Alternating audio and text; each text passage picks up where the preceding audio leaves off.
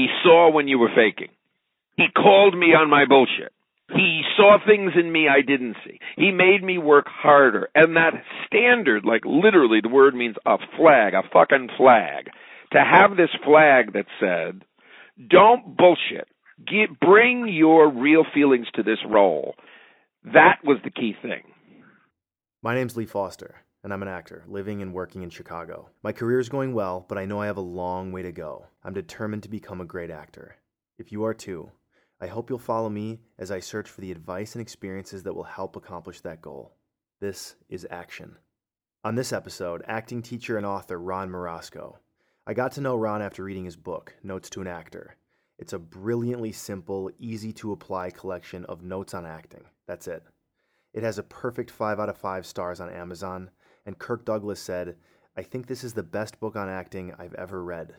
Ron Marasco studied acting at the Moscow Art Theater has a Bachelor of Art from Fordham University and a Master's of Art and PhD in theater from UCLA. He's currently a professor of theater at Loyola Marymount University in Los Angeles. He continues to act in TV, feature films, and theater, and his list of credits is a mile long. After finishing Notes to an Actor, I felt the need to thank the man who wrote it, so I found his number and I called him. We ended up talking shop for an hour and a half, and he offered me a little advice on two auditions I had the following day one for a national commercial, the other for the TV show Empire on Fox. I thanked him and said goodbye, and the next day, I followed his advice and I booked them both. Today, the topic is acting classes. Do they help you or hurt you? I think the biggest issue is this, first and foremost. I think that some of it comes down to an actor's relationship with whatever they're going to call their methodology or way of doing things. Mm-hmm. It's been my experience that the best actors have a you know a mix of a few different things, um, all of which has been filtered through what they know makes them better and what they know personally works for them. And like most things that work well for you, you're going to not be apt to talk about them. mm-hmm. Right. You know, when something really works well, you just shut up about it because you know it works and you do it. If something is kind of not working and you're sort of trying to convince yourself you talk about it a lot. So if you find yourself talking about one specific little methodology, chances are, you know, it's it's not going to really be it's not the real thing. Um I think the key is knowing what truly makes you better, and that's it. And um your ability to sort of filter that through your own needs. I think if you look at even if you just look at actors that are working today, um, I think there's some that have definitely been involved by uh, uh, uh, uh, influenced, excuse me, by a particular teacher, somebody like Mark Ruffalo. I know he had worked with Stella Adler.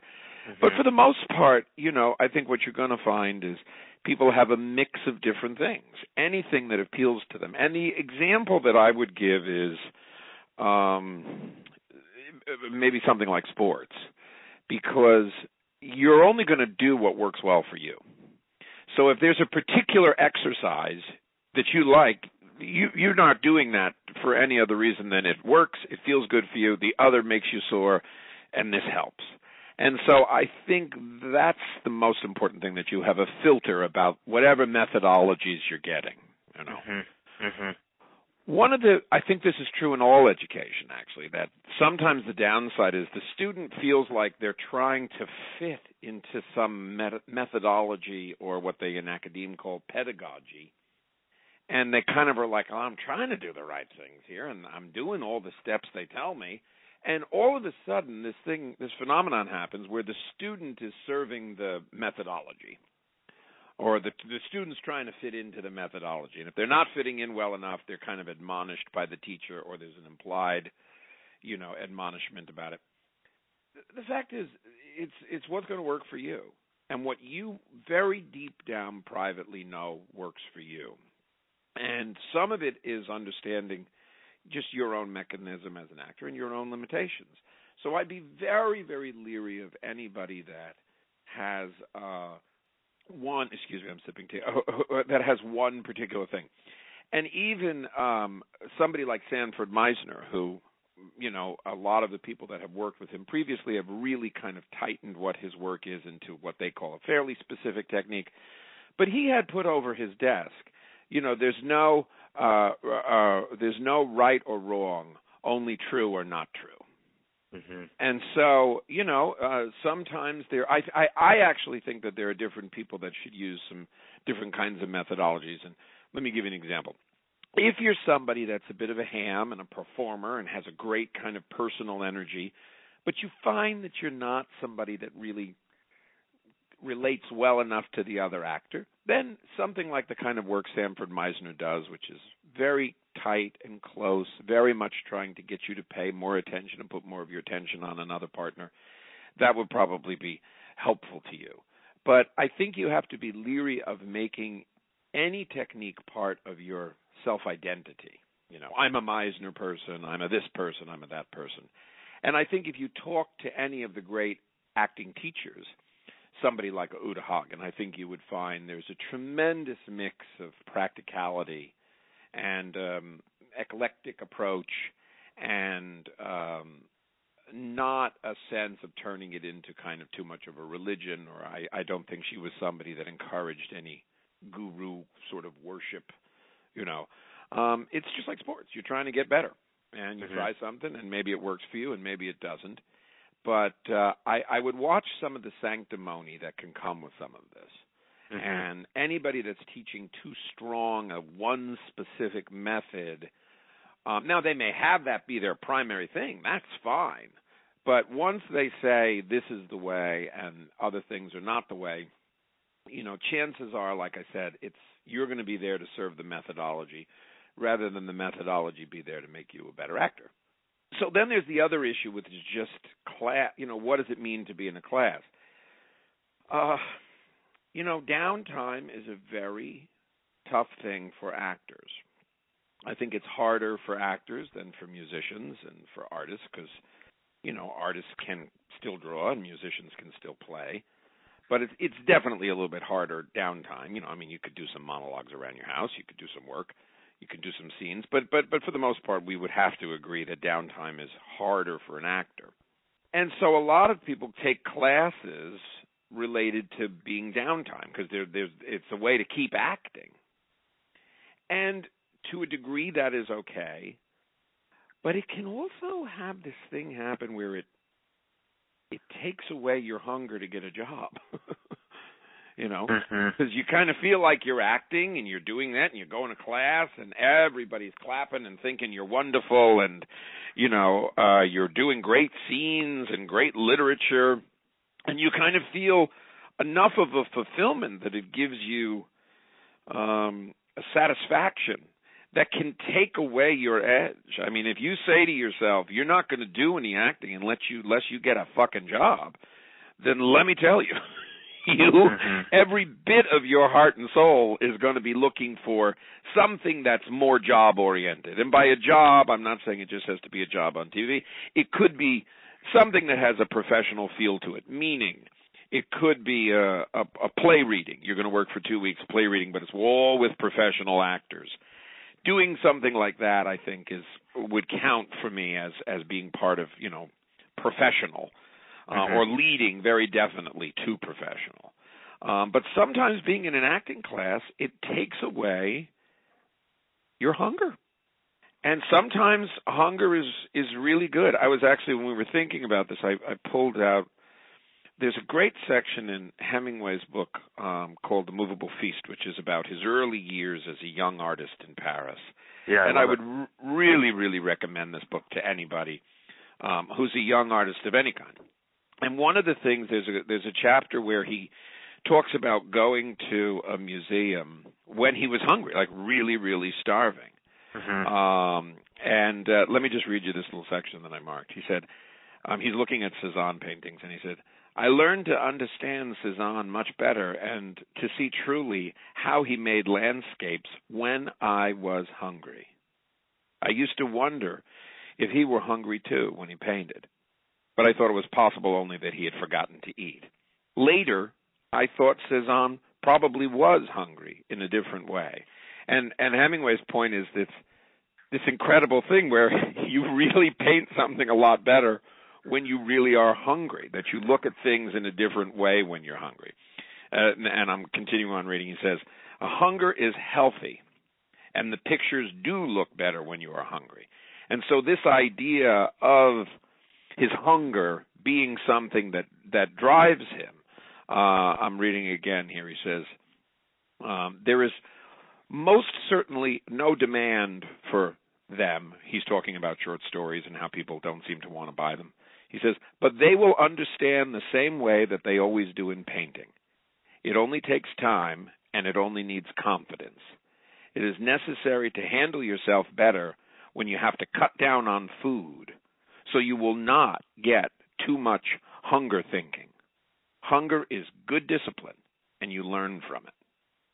And I think there's something about that, that I think you as an actor or as any artist, you have to know enough how to keep yourself a little bit starving for the, the, the right thing, you know. Mm-hmm. And there's a drive to it. Now, you have to balance it because you can make yourself so hungry that you become weak. Mm-hmm. And that's bad. And so I think every actor just has to ask that question am I still hungry? You know, is this class taking away my hunger? Um, and I think very often they do. You know, I I'm I'm would be concerned about somebody who's been in the same acting class for five years, and then I'd start asking, well, what kind of jobs do you got? You know, what kind of work are you getting? Right. So I think if class is a substitute for work, I think that's a problem. Even though it feels good to be part of that community, you know. Mhm. Fact is, you don't really want to be in a community of students. You want to be in a community of professionals. Right. And so if you're getting your sense of community from the class, that also is not so hot. Because like I said, better you you're doing um, play readings. I do them all the time here, but they're really good people. They're professional actors, professional writers. They have professional directors and agents and producers come in and and listen to the reading. So I think you want to be in a community of professionals. If it's a good enough acting class, that may be the case. You know, there definitely are some really good teachers and coaches uh, you're sort of lucky to be in their classes. And uh, somebody like a Larry Moss, you know, they're they're well known and famous and um and should be probably. And uh so I think if it's a really good enough class with a, with somebody who is so special, then probably it, it is worth it because you're you're in an elite anyway. You know, anybody that would be studying in a class with Larry Moss would be, you know, would be in something of an elite, and so that's that's worth it to be around. But I think you have to be careful of these acting classes that are really not working actors Right. that are there feeling like an artist when and, and that's a rough mean sort of thing to say i think i think it's probably really hard to hear but yeah, it's funny. I think about now that you mention it. I'm thinking about all the. I've taken a ton of acting classes in my time, and I think back and I'm thinking about the people that were in class with me, and they were almost never working, Mhm. and they didn't even really seem to have much of a desire to be. that's what i'm saying and that that Yeah. your hunger getting the sweet spot of your own hunger is a really important thing as an artist and for the most part i don't think hunger is going to kill you you know i don't Mm-hmm. I think it is better to really, really, really be hungry and say, you know, I know this myself because I, I have sort of a mixed life. I'm I'm a professor, I'm a teacher, I'm I'm written, I'm an intellectual kind of a person, and yet I have an artistic and acting side of me that I, is very important to me and that I do all the time. And I have to put away the books when I'm doing acting because the books feed me and fill me and I need to stay hungry and empty so that when you go, I am so dying to go out on a stage or or be in a scene in in a, a, a television show with other actors. I'm so starving for that kind of a thing that it, there's a real mojo that comes from hunger.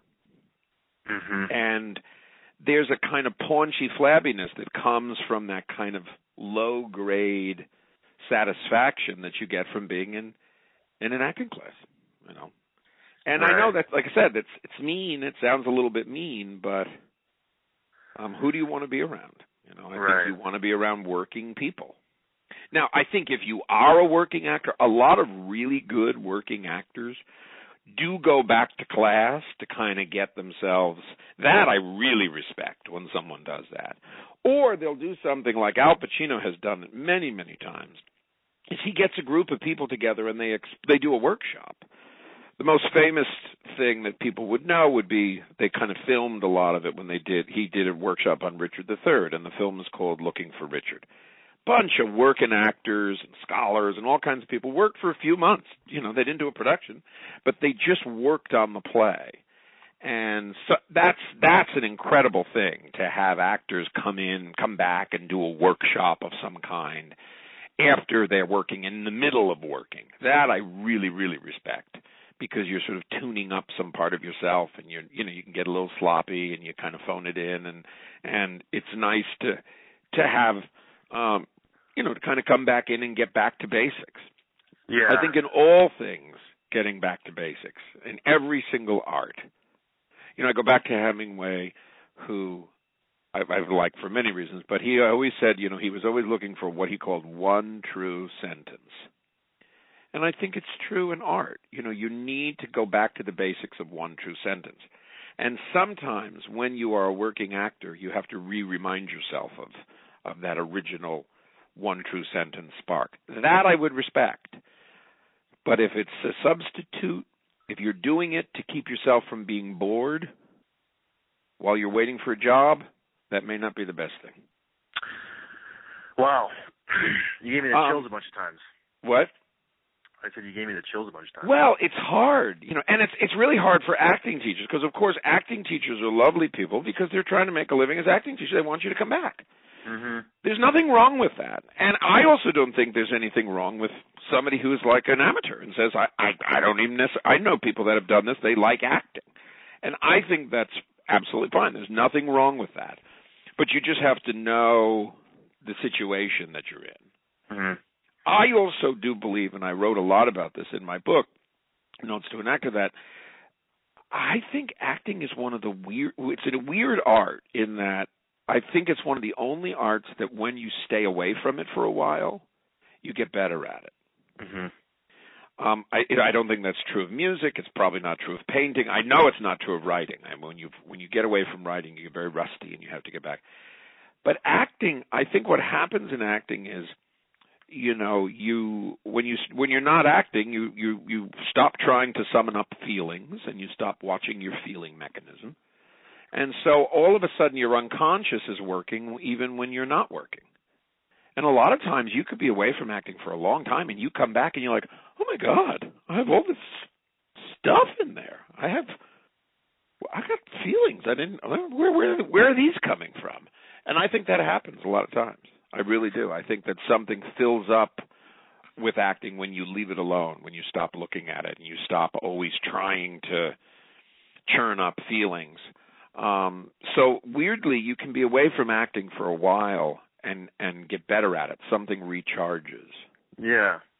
I wonder if also with like with other art forms like say painting or I mean photography, I went to school for photography. I can take some I can work on something for a long time, for like a day, working on something and reworking it, reworking it. And then I'll stop and come back to it and immediately see things that I hadn't Yeah. seen.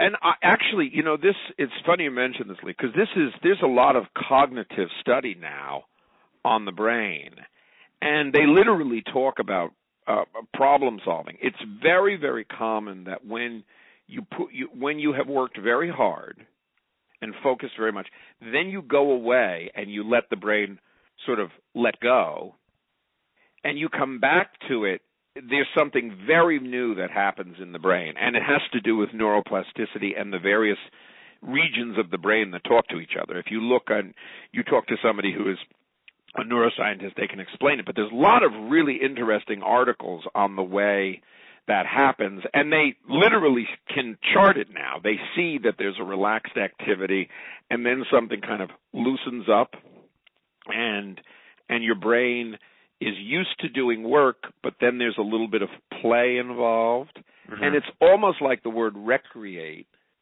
You know, when we say recreation, the word the root of it is recreate. Mhm. So there is a purpose to play. just like there's a purpose to sleep. You know that you need that hard effort of something that your brain's doing or any part of your your inner mechanism.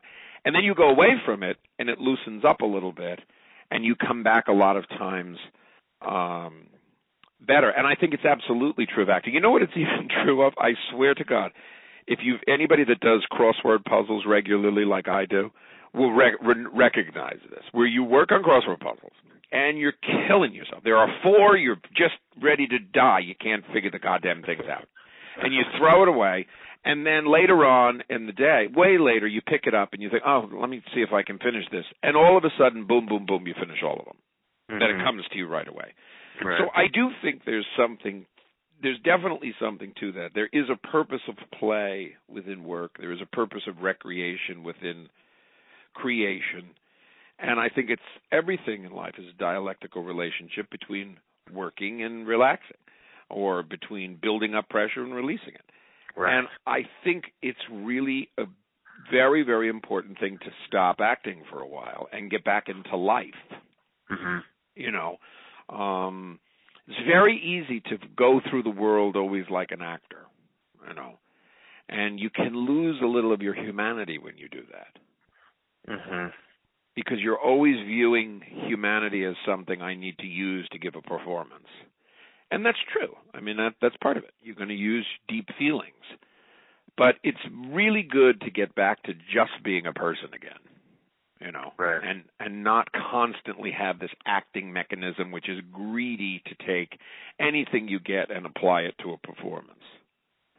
Um, so sometimes when you have downtime as an actor, and you go, well, I have downtime. I don't work. What am I going to do? Just not just sit around the house, and I haven't gotten any job. Well, maybe it is a good thing to do something that fills you up. You know, that isn't related to acting, whatever that is. Um, I actually think actors should read more. And I'm not saying, you know, read War and Peace. I'm saying read anything. If actors actors should read the newspaper every day. Mm-hmm. Because you find incredible pieces of stuff in there. And wherever your local paper is, if you live in Iowa and you get the daily Iowa you know, Cornfield Gazette. Great. Read it because you get stories, you get things, you get insights into people. You you you you you you know, I read to feel in a lot of ways. Mm-hmm. And so I would say if you know weirdly at LMU where I'm a professor, I have occasionally taught this class and I'm going to teach it again, which is current events for actors, which everyone goes, "What the fuck is that?" But what it is is it's we literally go through what's going on in the world. We read newspapers, we we read journals, we we follow up articles, we we we stay on a on a subject or a story for a while of whatever's going on in the world.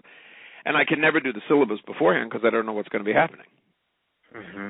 And I do it as a way to get actors to remember that they're playing human beings. Mm-hmm.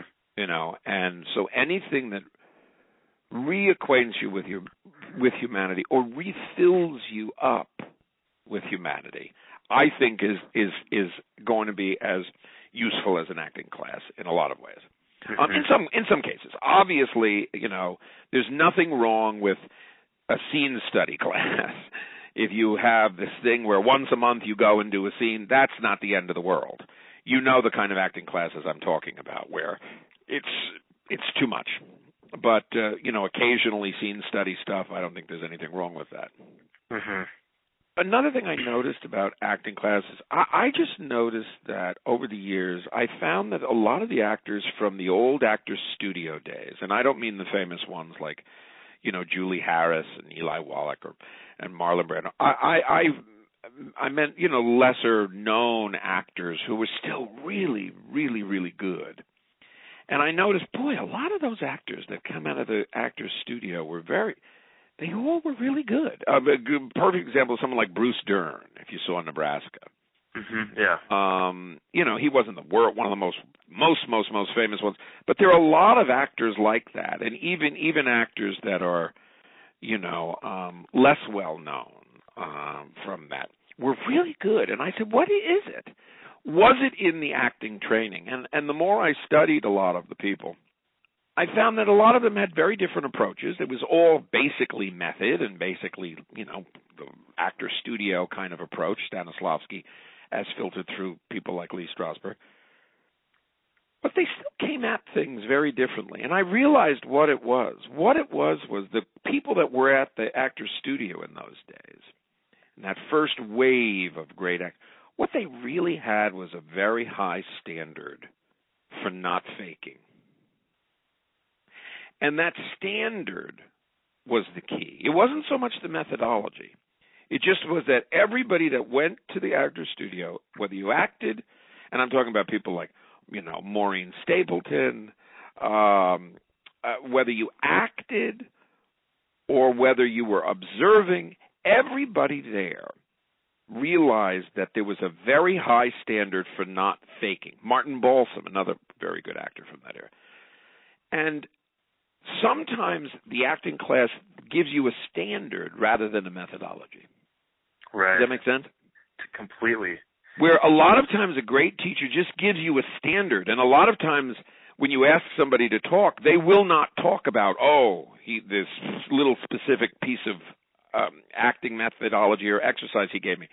It's usually more like he saw when you were faking. He called me on my bullshit.